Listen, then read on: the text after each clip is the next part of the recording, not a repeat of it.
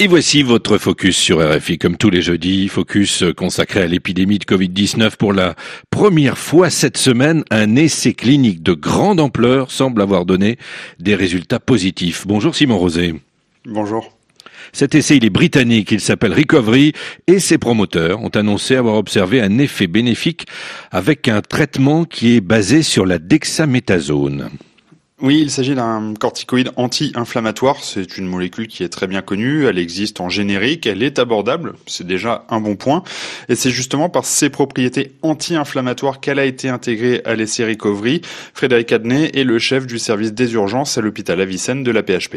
On sait que dans la maladie grave du Covid-19, il y a une phase, un emballement de la, réaction, de la réponse inflammatoire qui, qui vient, si vous voulez, aggraver le patient. Donc, euh, c'est dans cette optique que que, la dexaméthasone est utilisée, c'est-à-dire pour lutter contre ce qu'on appelle euh, l'orage cytokinique, c'est-à-dire un emballement de la de l'inflammation euh, de cette maladie.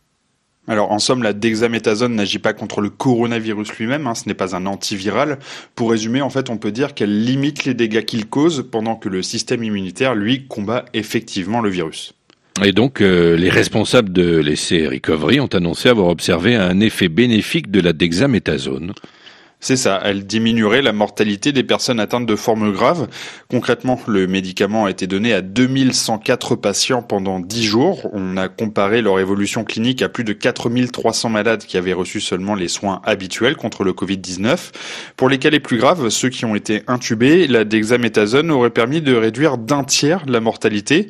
Pour les cas un peu moins critiques, mais qui nécessitaient tout de même de l'oxygène, le bénéfice est toujours présent, même s'il est moins net. La mortalité a diminué cette fois d'un En revanche, il n'y a pas eu d'effet observé pour les cas les moins graves. Il ne faut donc pas crier victoire, on n'a pas trouvé le remède contre le Covid-19, puisque si son efficacité est avérée, la dexaméthasone n'aurait d'effet que pour les personnes les plus atteintes. Ça reste cependant intéressant, puisque ce sont les cas les plus à risque, justement. Même s'il n'y a pas encore de chiffres définitifs, on estime que la mortalité des personnes qui doivent être intubées se situe entre 30 et 40 ce qui est énorme. Ce serait donc une très bonne nouvelle si on pouvait diminuer ce taux. Simon, vous avez tout de même dit si l'efficacité est avérée. Est-ce que ça veut dire que ces résultats ne sont pas encore sûrs? Alors, tout d'abord, depuis le début de l'épidémie, on a appris à se méfier un peu des, des annonces tonitruantes. En l'occurrence, Recovery, c'est un essai clinique qui est robuste hein, sur le papier. Euh, la cohorte, c'est-à-dire le nombre de personnes enrôlées, elle est importante et il y a un groupe contrôle pour effectivement s'assurer de l'efficacité d'un traitement. C'est le type d'essai qui apporte un très bon niveau de preuve s'il est bien mené. Mais voilà, ces promoteurs sont tombés dans un travers qui est malheureusement devenu euh, plutôt fréquent depuis le début de la pandémie. Ils ont déclaré avoir obtenu des résultats, eh bien, sans nous présenter aucune preuve. Pour juger de la bonne tenue de cette étude, la communauté scientifique ne dispose aujourd'hui que d'un communiqué et d'une conférence de presse. C'est évidemment trop peu. Les données n'ont pas été publiées, il n'y a pas encore eu d'article dans une revue scientifique à comité de lecture. On nous dit que ça devrait arriver dans les prochains jours.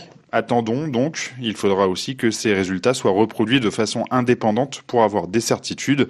Toutes ces réserves n'ont cependant pas empêché les autorités sanitaires britanniques de généraliser l'usage de la dexaméthasone. Elle sera désormais administrée en traitement standard aux patients en réanimation au Royaume-Uni.